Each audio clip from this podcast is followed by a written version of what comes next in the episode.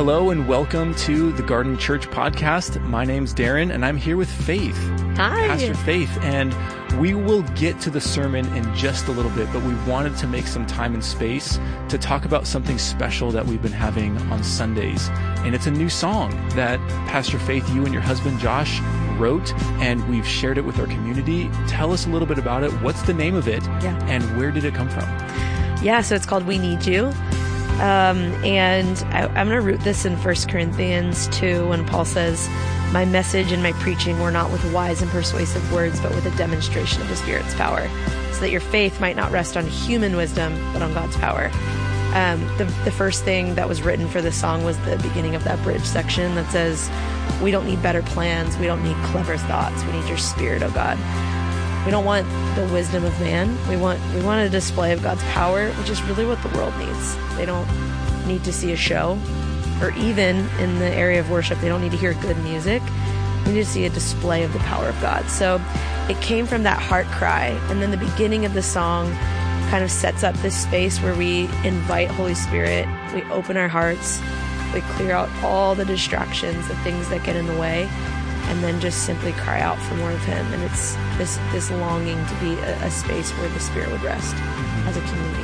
Yeah i love that. That's such a the heart and core value of garden church. Exactly. Knowing that the spirit is present like he's welcome to the party and we get to celebrate.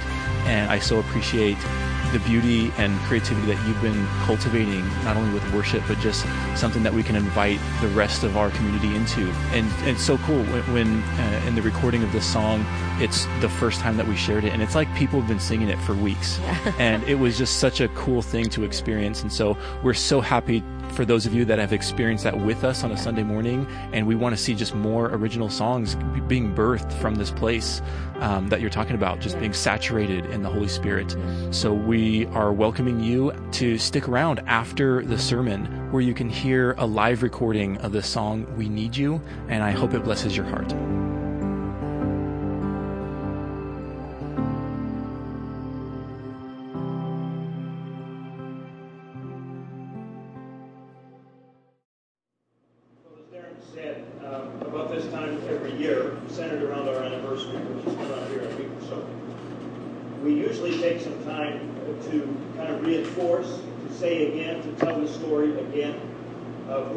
Are and why we're here and what it means for us to be the garden uh, planted in Long Beach. So as Darren said, values and vision and kind of frame over the last couple of weeks, and today I get to talk about one of my favorite topics, which is the which is the church. And I'm um, very, very aware uh, that the church has gotten a bad rap, sometimes deservedly. Um, that there is a, um, a lot of pushback to the idea of church, that Jesus didn't come to establish a church uh, or an institution, that he came to uh, enable relationship. and get all that.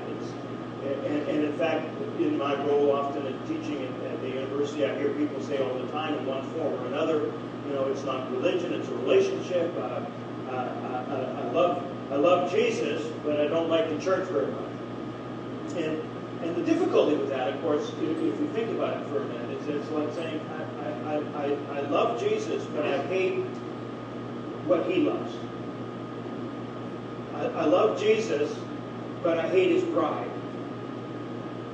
who he died for. At, at some point, you've got to realize if you love Jesus and don't love the church, then you probably don't love Jesus in the way that he would invite you to. Does, does that make sense? It's like saying, I, you know, you like me, but you don't like my wife. Well, I get that at a friendship level, maybe. Although how anybody could not love my wife, it, it usually works the other way around. Uh, true story. Um, but, but, but at some point, there's, a, there's, there, there's an infectious connection with loving what someone else loves, right? And so that's what I kind of like to invite you into today to think theologically with me about who the church is and why it matters and why it works and how it works itself out uh, here in in uh, in the garden at Long Beach. Because we're only one expression of the church, and I'm so grateful for Darren's leadership and our elders' leadership that have, have built connections with other churches, Long Beach Christian Fellowship, Parkside, and various other other expressions and, and, partners in the body of Christ. They are not our competition. Uh, they are our partners in mission, and I'm grateful to be on the same team as the leadership of those of those communities. But I want to kind of frame our conversation today by looking at a, a, number of texts. And if you have Bibles, we're going to move through this fairly quickly. Text will be up on the screen, and also you already saw the YouVersion uh, app um, in the live event that we're, we're working on this morning. First one is uh, 1 Peter chapter 2. So if you have Bibles, 1 Peter chapter 2, we're going to just reflect on the question, who is the church? What what is, what is the character and the nature of it? We'll talk about that in a minute. But first of all, Peter is writing to the church, and he says to them, You are a chosen people, a royal priesthood, a holy nation, God's special possession. Why? So that you can declare the praises of him who called you out of darkness into his wonderful light. I'm just going to stop there for a minute. Uh, each of those four phrases in that first verse, chosen people, royal priesthood, holy nation, God's special possession, come from the Old Testament. And in fact, I mentioned to the community group leaders uh, in, the, in the first service that this might be a valuable study for you at some point in conjunction with this, is to take those four phrases and, and put them back into their original context. Most of them come from Deuteronomy and Exodus in which God is framing a people who will partner with him in saving the world. Does that make sense? Who, who, will, who will be his ambassadors, who will be his, his kind of shock troops, uh, who, who, will, who will get parachuted down, if you will, behind enemy lines and partner with God to save the world. And he has chosen those people who first, in their first iteration, was the nation or the people of Israel. But please remember that Israel was blessed in order that it might be a blessing, not so that it could enjoy being blessed. It was always functional. And to the degree that Israel failed in its functionality, God has focused his call to Israel into one person, Jesus Christ and those who are in him now participate in God's plan to save the world. And that group is called the church. And, and, and I could go into this in great detail, but I'm not sure that it's important to our conversation this morning. But what that means is those phrases, once applied to the people of Israel, now apply to the church. So, for example, if you may, may recall in our series uh, that we did a couple of years ago, if you were, you were around it, in the Sermon on the Mount, Jesus refers to the church, to his disciples, to you and to me, as salt and light. Salt of the earth and light of the world. Those two phrases likewise apply to Israel. They were the light of. They were the salt of the earth. Failing to be the light, failing to be the salt, transition that calling to those who were in Christ, the church, you and me. Right? So look at this language. They were chosen people, but for a specific purpose. That is, they were intended, we were intended to be a royal priesthood. The, the, the idea of a priesthood here is very important. Uh, the priest in ancient Israel, in ancient Near Eastern times, served in an intermediary role, an in-between role, an, an intercessory role. So the priesthood, or the community of priests, or the nation of priests, or a church full of priests, stands in between the world and God, representing each to the other. Does that make sense? So as you leave this place today, part of your role as the church is to represent God into the places and environments in which you live with your roommates, the people you work with tomorrow morning, the family members you live with, all of those, those folks. You represent God to them in your lifestyle, but also your words and your actions. On the other hand, you also represent them to God.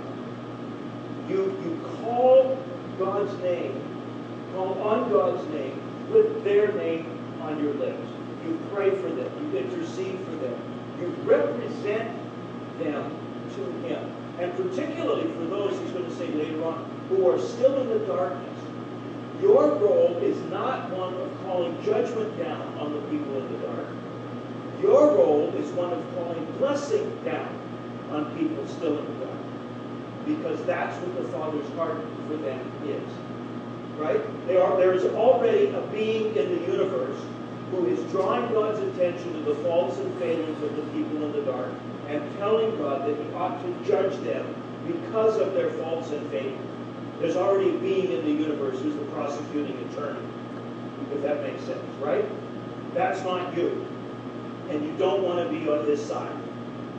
You want to be on the side of God and the angels who seeks to bless those who are still in the dark. He makes his rainfall a blessing on good and bad, right? So that's the first thing. But then the second thing he says, in order to be that, Israel and the church needs to be a holy nation. Remember that holiness is not a moral category first. You don't become holy by being moral. You are declared holy. And now out of that position, you want to live in a way that justifies the designation. Does that make sense? So the reason we're a holy nation, we talked about this uh, as well before, is because holiness is the platform, the rock on which we stand to lend a hand to people who are still drowning in the darkness around us. Without holiness, there is no stand that we can take to be actually helpful. Holiness, then, is not about weirdness. Holiness is about helpfulness. Holiness is about the positional stance we take so that we can actually be helpful to God and save the world. There's no fundamental difference between the way I act and the way everybody else acts. I'm not going to be helpful in saving them in any reasonable way. Does that, does that make sense? Then the second, third thing, you'll notice then, that that, that doesn't entitle us, but is part of God's own special possession. It's a, it, it's a, a, a relational connection. So it's not simply that we set aside relationship for religion. Uh, it is that relationship is the function of religion. We'll talk about that here um, in, in a few minutes. So is the middle, in the middle of that, go ahead, Miguel, on to this next one. He says, Once then you were not a people, but now you are the people of God. Once you had not received mercy, but now you have received mercy. This um, echoes Peter's twin audience. You may not be aware of the fact that when Peter wrote his letter, he was writing to a church that was both Jewish and Gentile in ethnicity and self-understanding. So the Jewish part of the church understood the first part of that verse as being applied to them. Of course, we're the chosen people of God. We're Israel. We're the Jews. But the Gentiles had been told their whole life they were not part of the people of God because they were not Jewish. They were Gentiles. Now, Peter is saying, in fact, God has overridden your ethnicity and you are now part of the chosen people of God. You are now part of this royal family. You are now part of the functioning uh, role of priesthood in the world. That's what I want you to do. Is that, yeah? So, so he says, now you weren't a people before. I get that. But now you are. Now please notice what this means uh, in, in terms of this next slide. Go ahead. He says, as a result then, I urge you to remember that you're foreigners in exile all of you are citizens of a different kingdom, representing that kingdom of God to the planet. Everybody want to just pull out your green card and wave it for a few minutes. You all have one, right? No? You, you, you, but you do know you've got it, right? You're not citizens first of the United States of America. You're citizens first of the kingdom of God. You are here as a foreigner as an exile, as a stranger, representing that kingdom to this earthly kingdom. Your first priority is that kingdom, not this kingdom. Now, as citizens of the nation, we exercise responsible stewardship of the gift of citizenship. We, we vote, we, we uh, become involved in civic responsibilities and so on and so forth. But we've got to be very clear in mind all of our voting, all of our protesting, all our activating, all of our working in laws and so on and so forth, is not going to save the nation. Everybody clear on that? We elect our guy, whoever our guy is, and the nation will not be any better off in four years than it is now. Everybody okay? Sorry about that. I, I know that we, we have this Christian mentality sometimes. If we just get our guy in, whoever that might be, then everything will be okay. Did you know that the other guys feel the same way? So let's be clear. Our citizenship is secondarily American or Canadian. but primarily kingdom of God, right? That's what I mean with the green card. I happen to carry mine with me. I don't want to be caught in Arizona without it. So, um, this is political as I'm probably going to get, but I just wanted to see if you were So, it says, as green card carriers, citizens of another country, remember to abstain from sinful lusts. Why? Because that messes up your capacity to be helped in the saving world, which wage war against your soul. Secondarily, it'll damage you. That's why you want to pull that away. Does that make sense? So sitting in this passage, can you back up one more? Uh, oh, sorry. Yeah, yeah, yeah. Forgot the last slide. Live such good lives among the pagans, the people still in the dark, that even when they accuse you of doing wrong, they're still going to see your good deeds and glorify God. How many of you found yourself sometime in a place being accused unjustly, simply doing what Jesus is asking you to do in the Bible? Peter says that's going to happen. That's going to happen. So live your life in such a way that, first of all, mm. you, you, you don't do wrong to be accused of and then persecution right? If you did wrong and you get nailed, you deserve to get nailed. Can I get a good? Mm. If you do good and get nailed, Peter says, let your life be lived in this historical perspective in such a way that the charges don't stick. They slide off like that. That's what he's talking about. Okay? Now, back a couple of slides if you would to go. To get me back to this. Yeah, once you were not a people, now you are the people of God. Please sit with me on the implications of this. First of all, the kingdom of God trumps your race. It trumps your ethnicity. It trumps your culture. It trumps your gender. It trumps your family. And the reason I want to sit with this is because even though what, what we end up doing is taking the values of the kingdom and kind of using them as, a, as an additive into the other things that we primarily identify with. Does that, does that make sense? So kind of like we use Jesus as like STP, an additive in the fuel tank of our lives that just kind of makes things go a little better. Jesus did not come to make your life better. He came to give you so his good. life which may result in you losing yours. Is everybody okay with that? He did say, take up your cross, cross not your La-Z-Boy, and follow. Mm-hmm.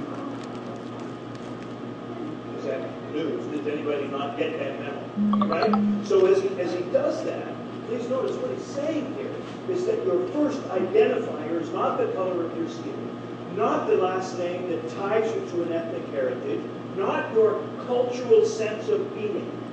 And even more importantly for our culture, not your gender. You're not first a woman or a man. You are first a citizen of the kingdom.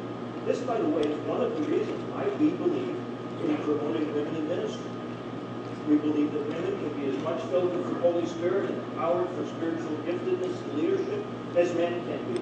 This is one of the reasons why we believe that. There are others, but this is one of them. And I know there are cultural environments in which that is not apropos and appropriate, just like, by the way, there are cultural environments in which it is not appropriate for men to provide leadership. But we live in a culture in which I think uh, there, there, there is a, a, good case to be made for, for, for multi-gender partnership, team-oriented ministry in the power of the Spirit. So that's why we do that here. But the second thing, no, the fifth thing, um, is that is that is that kingdom trumps family. I know that there is in our country, and particularly in Christian frames of our country, an idolization of the family. The logic being that the family comes first. The only point, however, is that the family in Scripture does not come first.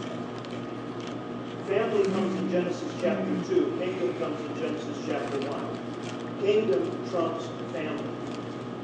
Now, what does that mean? Some of you are the only member of your blood family that is a disciple of Jesus. Right? Your connection to the body of Christ is in fact stronger many ways than your connection to your own blood family. It doesn't obviate your responsibilities to them. It doesn't nullify them. In fact, one of the primary ways that you will help people still in the dark is by exercising appropriate stewardship of those relationships, right? But out of an awareness that we are connected here first, that is, to the church, to Jesus Christ, to the body of Christ. So there are times when, and remember a couple of three, four weeks ago, I was I was here and was talking about how when, whenever we went on vacation, my dad took us to the various churches that we were while, while we were on vacation. Why did he do that? Because he believed it. He was the only member of his family who was a disciple. My mom was the only member of her family who were disciples. And for them, the church was family. So when we went to the church in Kelowna, British Columbia, or, or Osoyoos, British Columbia, or Spokane, Washington, we were going home. We were connecting with family. Even though we had never met them before. In fact, when I grew up, uh, we were encouraged as children, as well as as adults, to refer to each other as brother and sister. Anybody grow up in a, a, church environment like that? I love that. That culture that, that is infiltrated into our thinking, the awareness that, that, that while these people are older than me, they're not better than me. We are on a brother-sister connection. By the way, you might also realize that that's why we do youth and children's ministry the we do. We do not believe that children or young people are the objects of our professional ministry. We don't do programs for them. Why? Because they're our brothers and sisters. Yeah, for sure. We believe that children can be empowered by the Holy Spirit for ministry, just as much as old people can. We believe that young people can be just as powerful a word of witness in prayer as people who are more mature in their faith. We, so that's why we, we, we, we view children not as objects of ministry, but as partners in ministry. Why we're seeking to encourage them to develop their own spiritual gift so that they can serve as part of the body of Christ. Does that, does that make sense? So we're not probably ever going to be doing a lot of big programs in our youth ministry or with our kids. There are plenty of places that you can go if that's an important value for you. But for us, part of what we do is to say to our teenagers, you are the body of Christ. Grow up into your giftedness. Let's help discover what that is and put it into practice. You see? And we do that with kids. I think I think um, that they can serve in those fundamental ways as well. So with that all said, I know that that's a little bit of a stretch for us, and, and, and uh, but I think it's important for us to understand. Second question I'd like you to focus on is what is the church's mission and mandate? And so with that, we're going to go over to Matthew chapter 16. Um, most of these passages we've spent some time on before, but Matthew chapter 16 frames this uh, really well for us. Jesus is in the north part of the country. Um, he has traveled with these guys for about three, three and a half years or so. Um, uh, and so he, he the question, uh, who do people say that the Son of Man is? So Son of Man is his favorite designation for himself. By the way, I, I should have mentioned this before. For those of you are relatively new to faith or to the church or and, and you're not following all of my vocabulary stuff, please feel free to ask um, because I, I kind of get on a roll and just keep going. And uh, it would be really helpful if you could press in and I could uh, clarify some stuff. Anyway, Jesus' favorite designation for himself is Son of Man. So he's saying basically, what's the buzz on the street? Who do people say that I am? And the answer was, well, some say you're John the Baptist, not, not John reincarnated but you have a mission like John's to call us to repentance, or you have a mission like Elijah. to serve as the, as the waymaker for Messiah to come, the one who's pronouncing the end of the age. Or you have a mission like, like Jeremiah. You are weeping so much over the nation of Israel. You remind them out of the sorrow of your heart of Jeremiah, the so-called weeping. Some of you function that way in your relationship. That, that sharing the gospel and sharing the good news and trying to live out a life of hope and hope in a hopeless environment, all you can do sometimes is weep at the, the ways that people blow themselves up and self-sabotage. That's a ministry of Jeremiah. Or maybe one of the other prophets.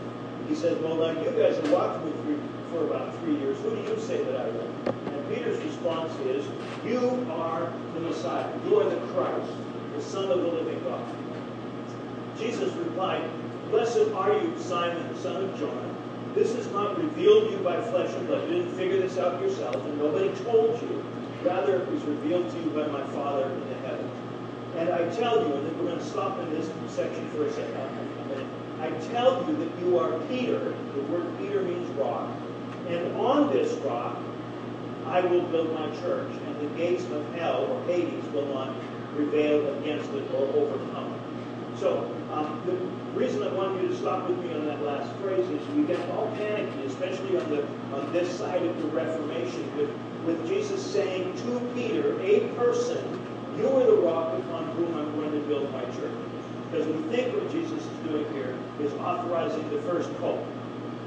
Now, whether he is or not is irrelevant.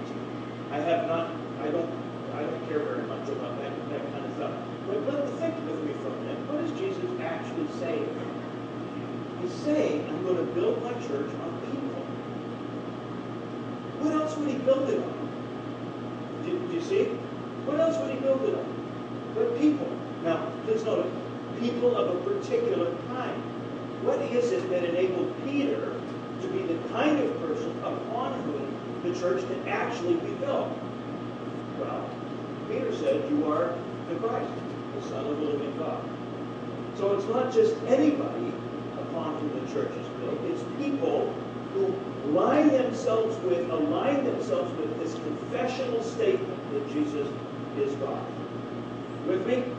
So, so that's the that's the primary uh, primary focus there. Then he goes on and says some of the most outrageous things.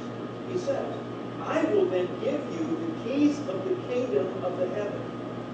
Whatever you bind on earth will be bound. Have, literally, the Greek reads, will have been bound in the heavens. Whatever you loose on earth shall have been loosed in the heavens." And then he ordered his disciples not to tell anyone that he was the Messiah. That time was going to come a little bit, bit, bit later. But this phrase here at the beginning of the, of the verse, I give you the keys of the kingdom, is an important one because it gives us our mission and our mandate. What do you use keys for? To open and close, to lock and unlock, right? Well, that's what the church does. To what? To the kingdom. You open and close the doors of the kingdom to people who are out you, as the church, are the primary gatekeepers and hopefully gate openers to people who are not in the kingdom to come into the kingdom. That's the primary role of the church. To stand in that ambassadorial, representative, priestly, intermediary, intercessory role and say to those on the outside, y'all, come in. Everything's forgiven. There's a place at the table for that's the mission and mandate of the church. How? Second thing is keys um, of the kingdom or keys also represent authority to interpret. Authority to interpret. So a rabbi's and students were given the keys to the rabbi's teaching. Keys here now not physical, but, but having authority. So you, we, as the church, are now the primary interpreters of Jesus' message of the kingdom to the world in which we live. So as you stand in front of your class of, uh, of students tomorrow morning, as you sit in the classroom, as you as you sit in front of your computer terminal and, and, and work on code, as you as you engage in in um, conversation with your cubicle mate, right? As you as you sit at the conference table and work through political realities of being in whatever place of employment you are, You are a primary interpreter and representer of the teaching of Jesus in that environment. That's what you do. Now, you have an occupation teacher, engineer, software designer, whatever it is. You have that occupation, but your vocation, your vocare, your calling is to represent Jesus as the kingdom in that environment. That, that's, that's what you do. And your occupation is a primary way of, of being in the world and doing it. We'll talk a little bit about that later on. So, so please notice here, back up with me, uh, Miguel, if you would, please. Um, uh, you know, you know, last phrase. I tell you that you are Peter, and on this rock I will build my church. What's the church? It's not a loose coalition of people who get together every once in a while. It's an organization. It's an institution. People that say Jesus did not come to found a religion or to found an institution are just silly. Of course he did. He says this over and over again. You can't put, he said in another place, new wine into old wineskins. What do you need? You need new wineskins, new structures, new ways of thinking about things to carry the weight of the new wine and its explosive capacity. So Jesus comes in to establish an institution. The problem is not the institution, it's not the organization. The problem is what the people who are in the organization do with it. How many of you have been beat up by the church at one time or another? You haven't been going nearly long enough. Because it's going to happen. Why? Because the church has got nothing in it but people like them. No, it, has got folks in it like us. And the problem with the institution is that it sometimes gets too big for the organism that it's seeking to organize. You get more bones than body. That's unhealthy because now all of the energy of the body, all the energy of the organism is devoted to supporting the bones, to supporting the organization. That's when it becomes problematic. You with me? But the organization as an idea is not the problem. So Jesus comes, this is why I say you, if, if, if you want relationship without religion, relationship with whom? With what? Because there is a religion, you can have a relationship. They go together. So again, the religion's not the problem. It's what we have done with it that's the problem. So having said all that, and, and everybody's looking a little, why are you so? Because I've been dealing with this this week, so they're not here, but you're getting um, we, we serve in that authorized position to, to, to, to respond and push back to some of the some of the dynamic uh, of the assault of, of the kingdom of darkness. All right. Next one is Matthew 28, in which Jesus gives us our primary way of mission.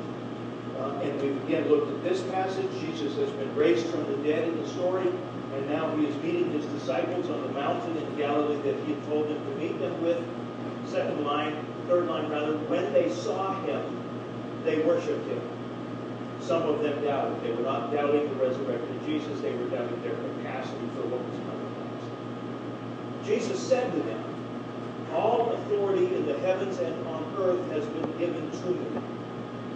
So, go. Please notice, not to make disciples, but and It's an important distinction. I'll come back to it in a minute. Of all nations baptizing them into the name of the Father and of the Son and of the Holy Spirit, teaching them to obey everything I've commanded you. Surely I am with you always to the very end of the age. Back up to the top of that, and it says, Go. Please notice, Jesus is not saying, Go to make. He is saying, You're going to be going. As you are going, be making disciples with. Not go to make with the purpose of But as you are going as engineers, as merchants, as retail clerks, as nurses, as doctors, as attorneys, as you are going into the world, what are you supposed to be doing in the world? You're supposed to be making disciples, friends for Jesus. That's it. That's the primary strategy for the spread of the kingdom.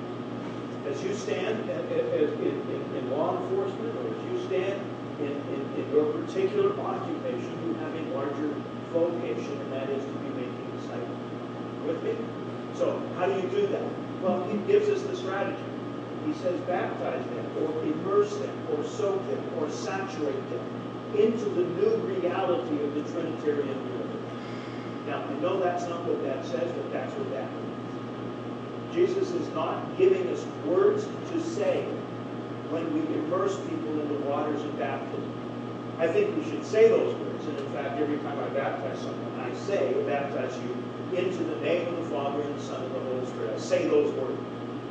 But Jesus is giving us, I think, a strategy for making disciples. And that is, as you are living in your apartment complex, as you are standing in front of your class, as you are working uh, on the assignment, as you are doing whatever it else it is that you're doing, be immersing all those around you, be soaking them, be saturating them into the reality of the kingdom that has come, the Trinitarian, the name, the reality of the Father and Son. So if you do that well enough for long enough, if you negotiate your life from within that reality, sooner or later, you will get an opportunity to teach them how to live their life.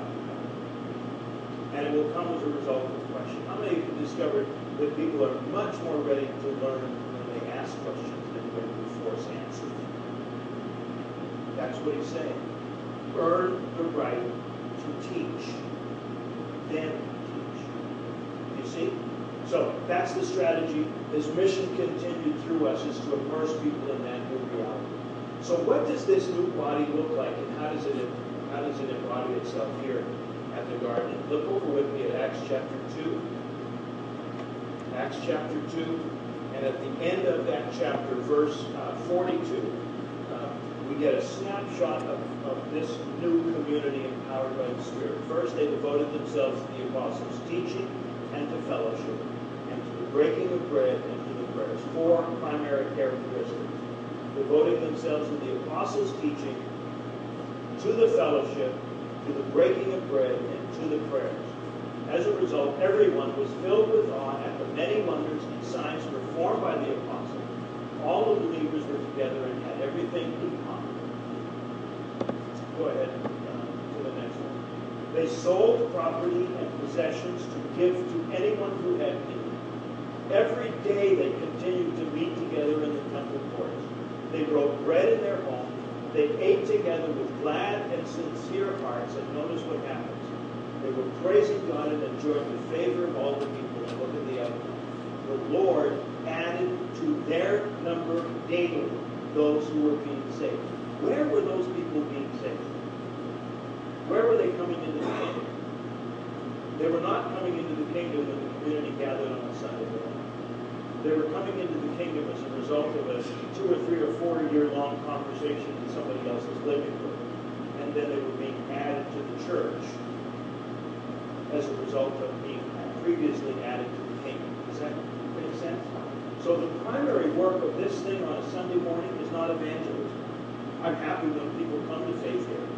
But the primary work of evangelism is when you, who are the church, live that way in the.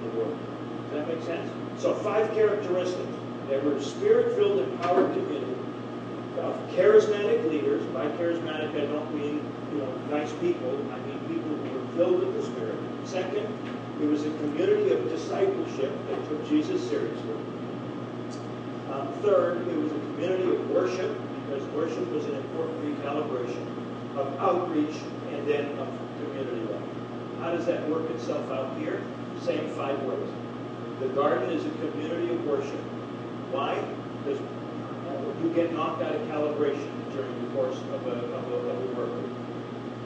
And worship is a way of recalibrating. When, when we sit together as a community and, and, and our worship leaders lead us, they remind us who, whose we are and who we are. And I need to be reminded of that, frankly. I need to be reminded that I'm not alone in the world I need to be reminded that the voices that I hear on the radio as I, as I, as I drive through the course of the week, and the stuff that I read on, on in the newspaper, on the internet, that's not the primary definer of reality for me. I serve a great and mighty God, and I am aligned with Him in His purposes and work. That's why worship is so important. That's why gathering together in a community like this is so important. Can you worship privately? Yes, by all means do, but then bring your song to sing with us on Sunday morning. Because we need to do this as a community if we're going to function in a redemptive way of city. Secondly, discipleship is a fundamental to our way of doing stuff. You'll notice that both Darren and I and any other speakers we have worked really, really hard, not always successfully, but we work really, really hard to properly unpack and exegete the meaning of Scripture for you because that's our job. That's what we do. We've both been trained in this. We've worked hard at this. And it's, it's critical that when you come, you know you're going to hear the Word of God because that's the only thing that has the power to change lives. And we think lives need to be changed, so that's why we do that. Discipleship happens in two primary ways. The first one is Word, which we talked about. But the second one is we want to walk with you. That happens in community group as you move from the from the crowd who are, here kind of checking us out into the congregation who made the garden your home and now begin through community groups and whatever to move into the core, that way of walking is going to become more critical. Because you can't learn discipleship in a classroom. You have to learn it by walking. You have to learn it, work it out in life. It's not take so many lessons and fill in the blanks and now you're a disciple. No, it's I had to deal with this problem at work today how would I do that? And your community group and community group leaders and the, and the life of our larger group is going to be able to help with that. So, word and walk. Third is Holy Spirit empowered leaders, elders, and pastors, and staff folk are, are, are chosen not as a CEO model, but as a, an empowered, um, based on the work of the Spirit and the gifts of the Spirit we see in them. And we want to capitalize that on that. So, Holy Spirit empowered leaders. Number four is community group fellowship, where we eat together, we do life together, we walk together. That is what it means for us. And that's why sometimes church, community group, has to trump family. It's part of what it means for us because remember, the family is not is supported by the church. It does not come logically prior to the church. The body of Christ comes first, and that is what supports you in your family structure. Does, does that make sense? So that's a critical. And number five, finally, is commitment to serve the city. Darren mentioned this before, and I, I just want to underline it again. The garden started as a way to serve Long Beach. I hope we never get away from that, that DNA. As long as I have a, have a voice in this environment, and I know our others and our other pastoral team feels the same way, we want to be servants of the city through our community groups, through our organization, but more through our organism. How can you plug into Rotary Kiwanis and, and service clubs and, and Boy Scouts and, and, and the YMCAs and various other places? How can we support you through our community groups to be infiltrated as salt and light into the cities in which you are? So as we think about planting other gardens in other places around Seal Beach and Hermosa and, and up the coast, Redondo and Manhattan Beach, whatever, as we think about the beach cities, because we don't really care about the inland folks.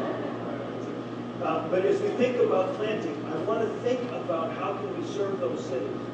What are the issues at Seal Beach that we can become partners with things that are already happening on the ground to serve? Do you, you see what I'm saying? That's what salt light means.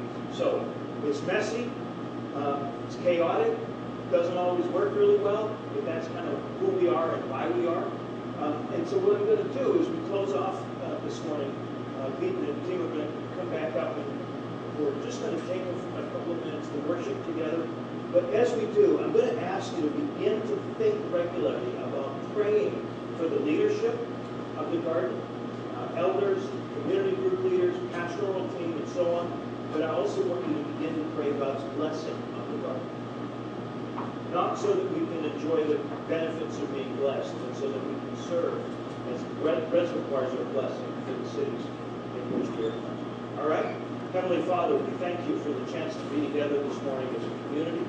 Thank you for your word, which challenges us, challenges me to a kind of commitment to people that aren't blood family, but that I desperately need. I pray that you would be glorified, even as we draw to conclusion this morning, Lord. Uh, fill us up with your spirit and send us out